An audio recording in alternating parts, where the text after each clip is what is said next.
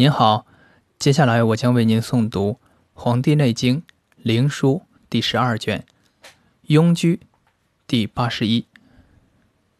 皇帝曰：“余闻肠胃受谷，上焦出气，以温分肉，而养骨节，通腠理；中焦出气如露，上注膝骨，而肾孙脉。”津液合调，变化而赤为血。血合则孙脉先满溢，乃注于络脉，皆营。乃注于经脉。阴阳以张，阴息乃行。行有经济，周有道理，与天合同，不得休止。切而调之，从虚去实。泻则不足，急则气减，流则先后，从实去虚。补则有余，血气已调，行气乃迟。余已知血气之平与不平，谓之庸居之所从生。成败之时，死生之期有远近。何以夺之？可得闻乎？岐伯曰：“经脉流行不止，与天同度，与地合济，故天秀失度，日月薄时，地经失济，水道流溢，草移不成，五谷不直，径路不通。”民不往来，相聚易居，则别离异处。血气犹然，请言其故。夫血脉营卫，周流不休，上应星宿，下应经数。寒邪克于经络之中，则血色；血色则不通。不通则胃气归之，不得复返，故臃肿。寒气化为热，热盛则腐肉，肉腐则为脓，脓不泄则烂筋，筋烂则伤骨，骨伤则髓消。不当骨孔，不得泄泻，泻枯空虚。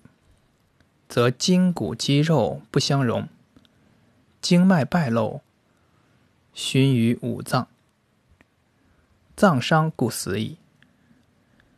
皇帝曰：“愿尽闻庸居之行，与祭日明。”岐伯曰：“庸发于邑中，名曰猛居。猛居不治，化为脓，脓不泄。”色焉，半日死。其化为脓者，泻则和始高，冷食三日而已。发于颈，名曰腰居。其痈大以赤黑，不及治，则热气下入渊液，前伤任脉，内熏肝肺，熏肝肺十余日。而死矣。阳流大发，消脑流象，名曰脑硕。其色不乐，象痛而如刺以针。烦心者，死不可治。发于肩及闹，名曰膣痈。其状赤黑，即治之。此令人汗出至足。不害五脏，痈发四五日，逞弱之。发于腋下，赤坚者，名曰米居。治之以砭石，欲细而长，疏砭之。涂以始膏，六日矣，勿裹之。其痈坚而不溃者，为马刀加影，急治之。发于胸，名曰颈居，其状如大豆，三四日起，不早治。下入腹，不治，七日死矣。发于阴，名曰肝居，色青，其状如古石瓜蒌，常苦寒热，急治之，去其寒热，十岁死。死后出脓。发于胁，名曰败眦。败眦者，女子之病也。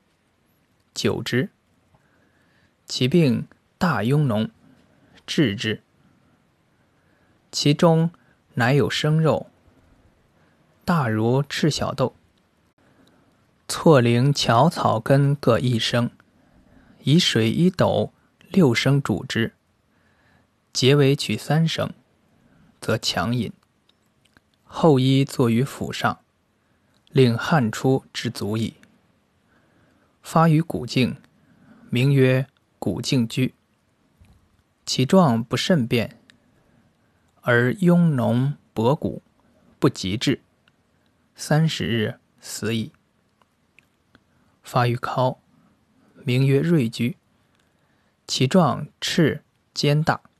急治之，不治，三十日死矣。发于骨阴，名曰赤湿，不及治，六十日死。在两骨之内，不治，十日而当死。发于膝，名曰膣痈，其状大痈，色不变，寒热，如坚石，勿食，食之者死。虚其柔，乃食之者生。诸庸居之发于节而相应者，不可治也。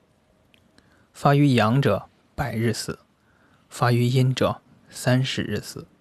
发于静，名曰兔啮，其状赤之骨，急治之，不治害人也。发于内踝，名曰走缓。其状痈也，色不变，数食其蔬，而止其寒热，不死。发于足上下，名曰四淫。其状大痈，急治之，百日死。发于足旁，名曰利痈。其状不大，出如小指发，即治之。去其黑者，不消则溢，不治，百日死。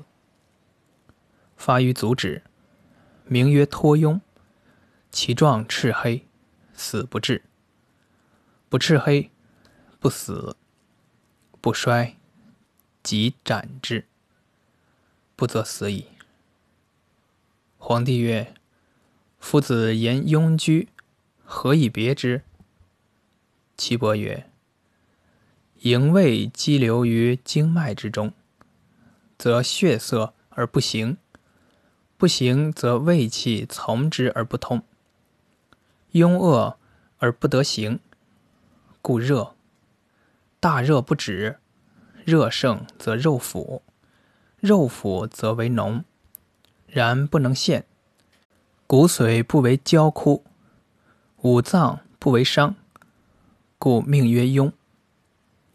皇帝曰：“何谓居？”岐伯曰：“热气纯盛，下陷肌肤，筋髓枯，内连五脏，血气结，当其庸下，筋骨凉肉皆无余，故命曰居。居者，上之皮腰以坚。”上如牛领之皮，庸者，其皮上薄以泽，此其厚也。